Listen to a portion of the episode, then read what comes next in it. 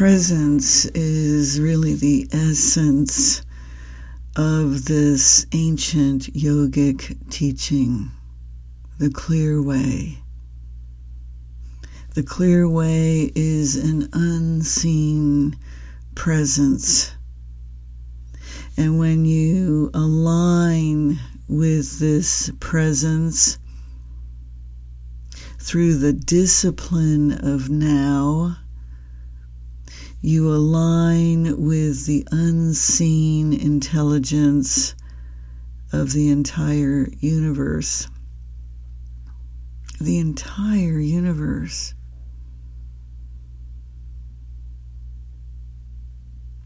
So, sadhana, yogic teachings and practices is a purification process you purify the mind of conscious tendencies as well as unconscious tendencies. And the unconscious tendencies is most of what you struggle with on a daily basis. You can have a profound revelation, a profound awakening to the living truth that you are and experience moments of bliss. But states of bliss have a beginning, a middle, and an end. They do not last. The yogic practices of Ramana Maharshi align you with the Turiya state, which is stateless. It does not have a beginning does not have an end, does not have a middle. It is the constant, aware intelligence of the entire universe alive in your heart. But knowing that actually does nothing for you. It does nothing for you to know or understand yogic practices if you do not apply them. So yes, context is important. It's under it's important to understand the science of the Vedas, and it is a science. Because as a human being, you have a body and you have electromagnetic energy that animates the body. And it's this electromagnetic light that you are. It's a frequency of light that is unique to you. And many eons of incarnation are stored in this electromagnetic light field which animates the body which animates your body. So the DNA, the genetics, your sight, your sense of smell and taste and hearing is only possible because of the electromagnetic light that you are, which is a frequency of light. So, this discipline of now is a purification of this energy field because the karma, the prarabdha karma, your destiny, the reason you incarnated on this planet is stored in the electromagnetic field. It's what gives life to your body, gives life to your genetics, gives life to your actions, reactions, thoughts. So the nature of suffering is extremely complex. And in ancient times, they were very, very aware of what it takes to align with the intelligence of the universe, which is contained in the sound Om, the primordial sound, the sound of silence, the sound of Turiya this is the sound of Turiya. Om. and the silence after. Right? So having the context is important, but if it remains in this intellectual conversation, there's a lot of talking going on around the world about the teaching of Ramana Maharshi, Papaji, Gangaji, different teachers, different perspectives.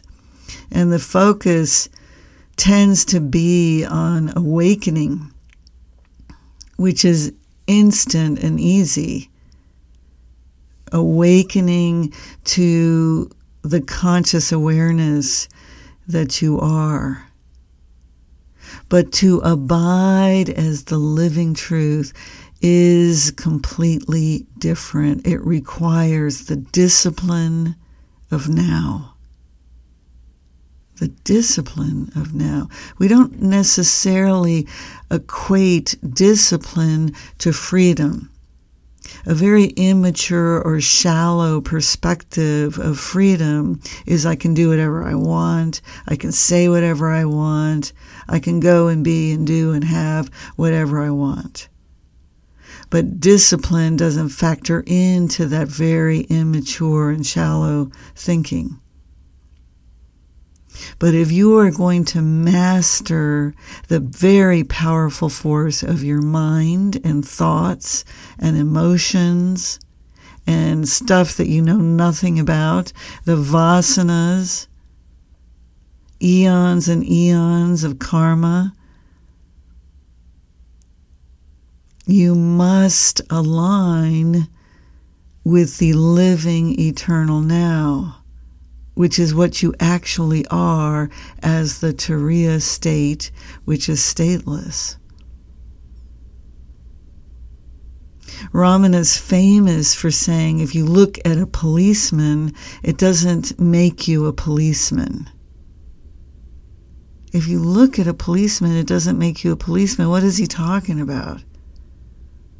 If you look in the source of your heart, if you look deeply into your heart, you can see for yourself a vast void. Sometimes it appears dark, sometimes it appears as pure presence, light. You can give your attention to that. But you cannot maintain that perspective as you move through your life because of the impurity of karma.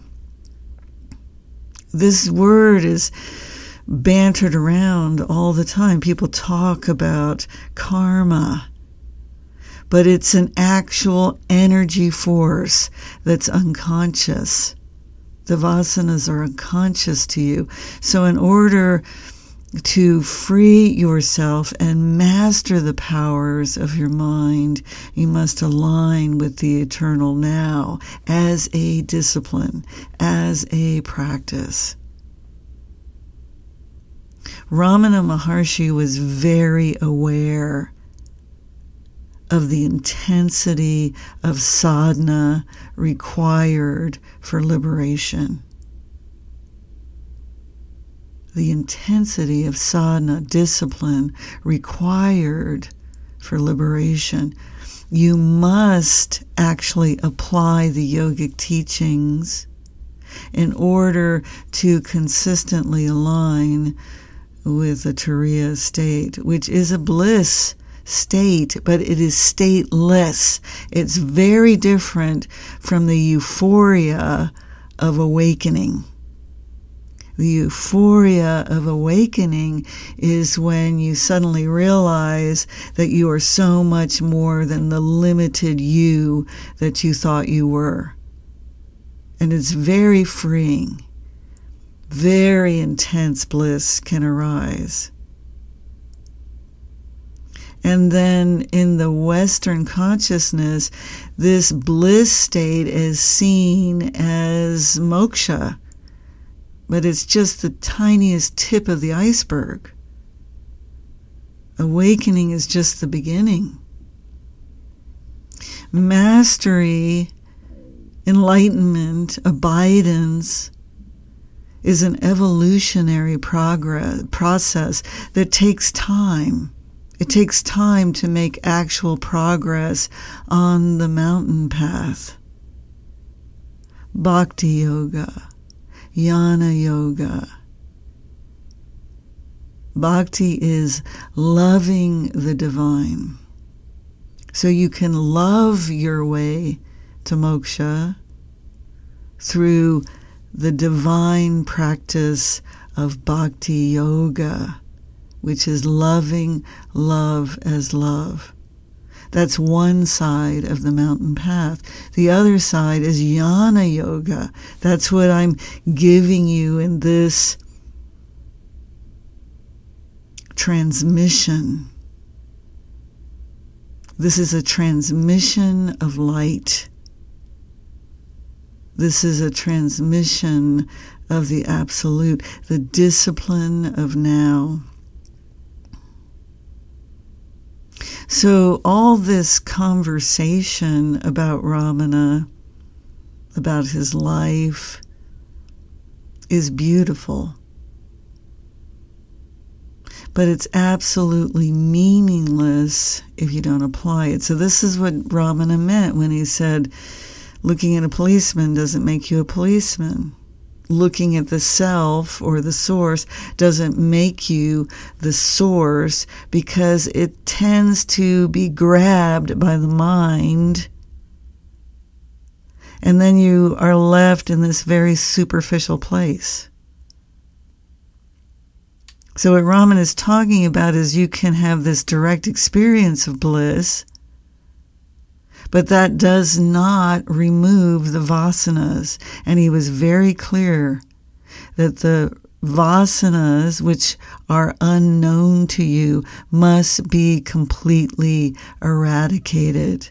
They must be burned in the sacred fire of sadhana, which is the process of letting go.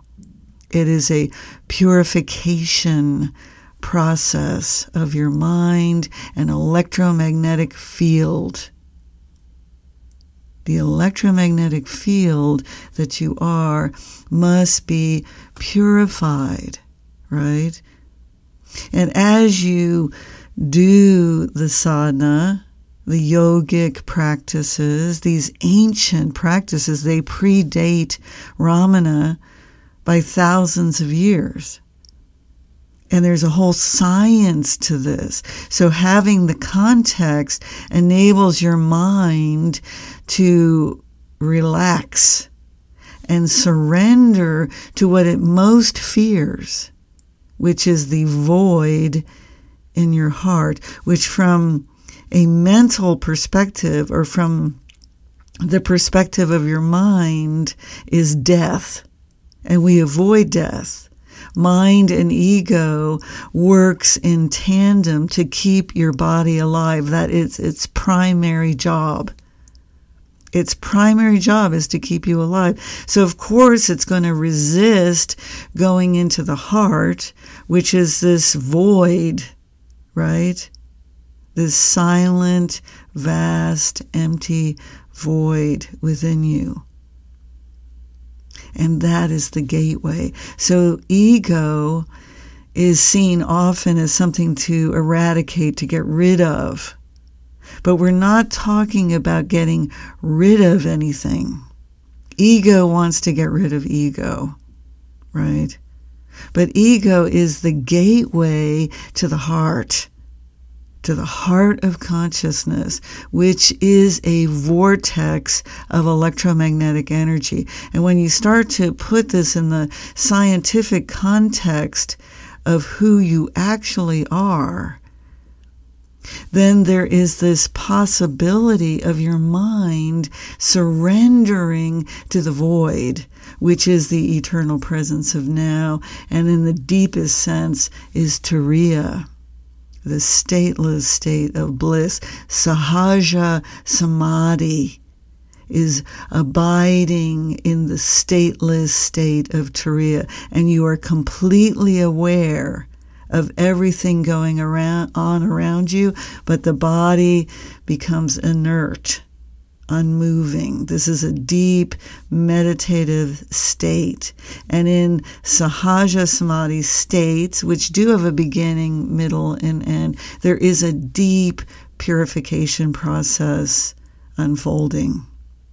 A deep purification process unfolding.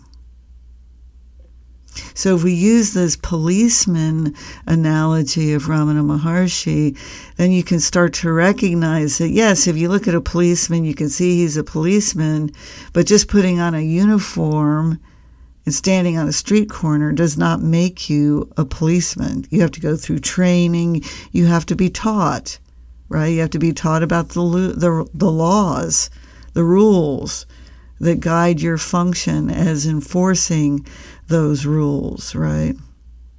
So the law of the universe is your own direct experience, right? Some of you have heard me talk about Sanatana Dharma, which is really the essence of Ramana's teaching, the eternal, natural way.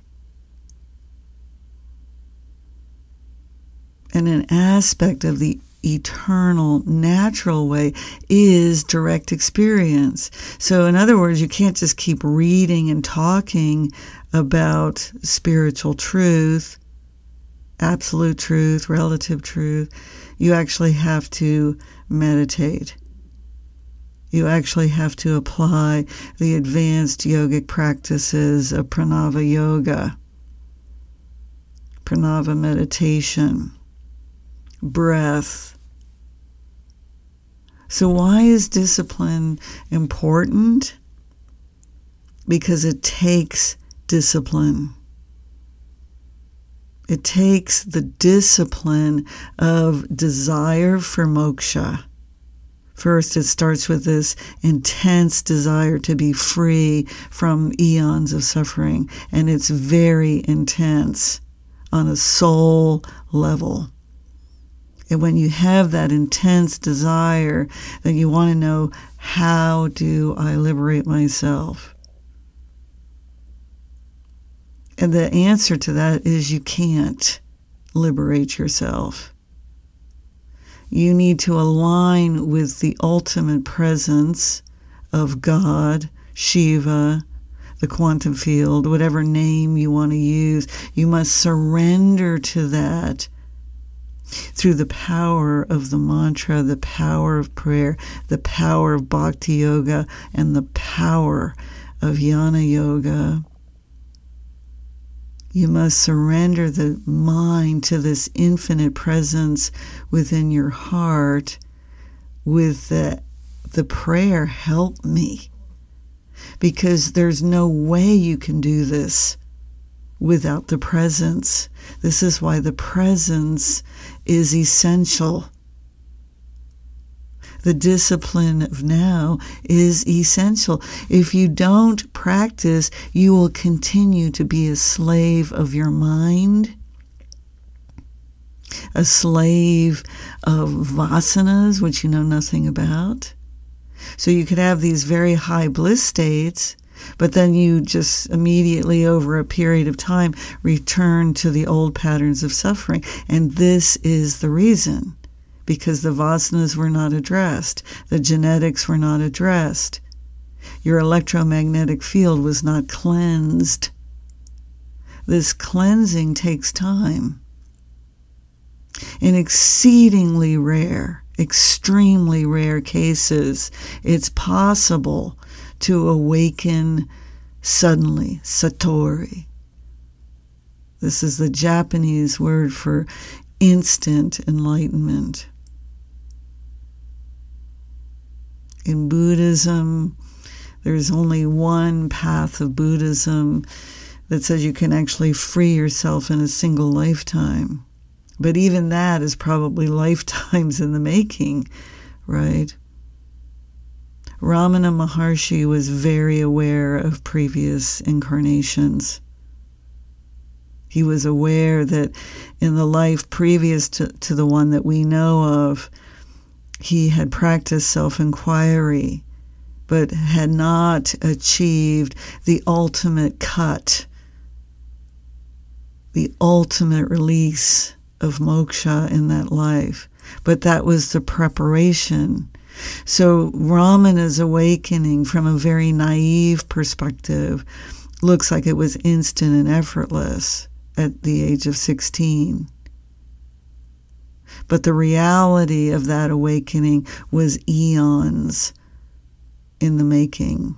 Many, many incarnations devoted to the discipline of now. And that is what self inquiry, vichara, ultimately is. It is the discipline of now. It confronts the reflective consciousness of ego. So, really, when we're talking about progress, we're not running down the field of enlightenment to the goal of moksha, which is how the mind perceive th- perceives this process or an evolutionary process. But what's actually happening is the removal, the removal of the fog of consciousness, the removal of trauma, the removal of lifetimes of trauma, vasanas. So you're removing these veils of egoic karma to realize directly the Turiya and abide as that. So, this process requires discipline. It requires the willingness to let go. It requires the willingness to be ruthlessly honest in satsang, right? It's not about lying to look good. We lie to look, we lie to protect. But if you're lying to look good or to make it seem like you've realized something and that makes you special, then you're missing the whole point. You must tell yourself the truth. What do you really want? And if you had that, what is that going to give you that you don't already have?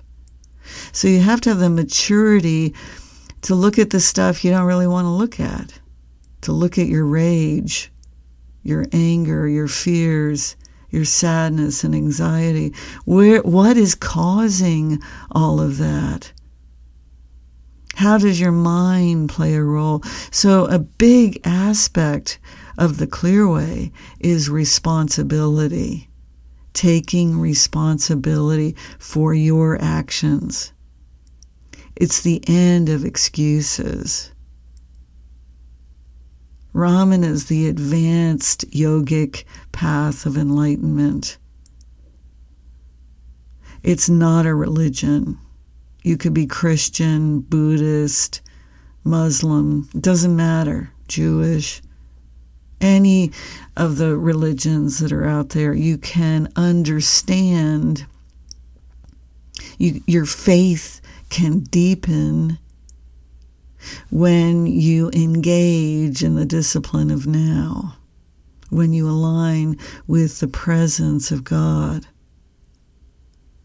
so your faith can deepen. So these ancient yogic practices is an energy. It's sound, it's it's silence, it's energy aligning with energy so that you can see through the illusion of you, which is reflective consciousness, re- reflects your five senses. This requires discipline commitment, perseverance, surrender. So it's no small thing. So you could have heard many, many different teachers and different perspectives on this and think you know this because you've had a direct experience of bliss. But that kind of knowing is a huge trap. Huge trap because having a momentary ecstatic state of consciousness is wonderful, However, it does nothing to address the deeper issues that keep patterns of suffering moving again and again and appearing again and again in your life.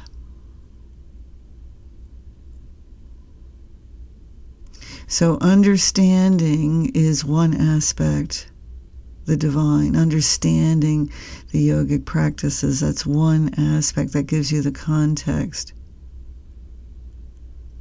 But then, and you have to study and contemplate what all of this stuff means. So, that is an aspect of this clear way path. You have to study. You have to study the life of Ramana. You have to study what are these yogic teachings? How does it work to align your consciousness with the presence? How does it work so that you can master the mind as no mind, right? Mastering the mind as no mind is the nature of Turiya. There's no doer in the Turiya. And then beyond that is Turiyatita. And Ramana Maharshi was a living Turiyatita beyond the fourth state of Turiya. Advanced state of consciousness. And this is why people were physically changed by being in the physical presence of Ramana Maharshi but you can look at a photograph of Ramana Maharshi and be physically changed because his eternal presence is still alive. Ramana Maharshi is that which resides in the heart of everyone, and he is very much alive. And so the mantra is ex- essential for moksha understanding it is the first part of the practice of the mantra, which are prayers. They are prayers to the divine for help. Let me focus on the source of that which illuminates all. This is the Gayatri mantra. Om Bhur Bhuvahasvaha Tatsavitu Varenyam Bhargo Devasya Dhimahi Dhiyo Yona. There are seed letters in this ancient mantra that literally affects your entire body. It's like a cosmic bell or sound, a vibration, an electromagnetic wave that rings the gross body, the subtle body, the causal body, and aligns your conscious awareness with the source, which is Turiya, the Atman in your heart. It does all of that. So just singing the Gayatri mantra aligns your consciousness naturally with the source. And the more you align with source, the more this purifying sound, this energy field, eradicates the vasanas. And it's it takes time. So it's not like you can just sit down and do the mantra for five minutes and expect to have results. Results come with commitment, with understanding what the mantra is, that it is a prayer, that it has powerful sound, it's a powerful electromagnetic energy. There's seed letters that are like laser beams that literally rewire your brain. Your brain is physically changed, but you have to sing the mantra all the time for hours and hours. It has to become part of your daily routine. And it can, because you hear that and you're like, oh, that's not possible. I'm just too busy. It is possible. Sing the mantra in the car as you're driving along. Sing the mantra as you walk along.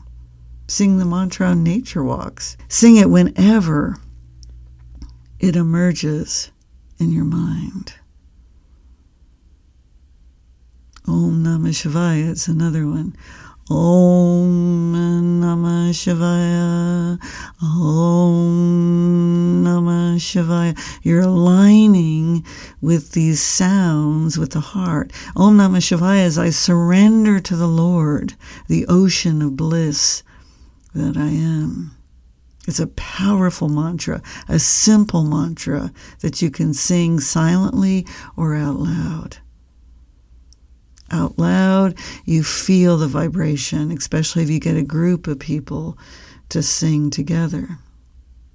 So, aligning with presence is the discipline of now. And the discipline of now is the alchemy of God. It's the alchemy of God. And it's joyful because as you do it more and more, you align with the love of God. And you are that infinite love. Om Shanti, Shanti, Shanti Om.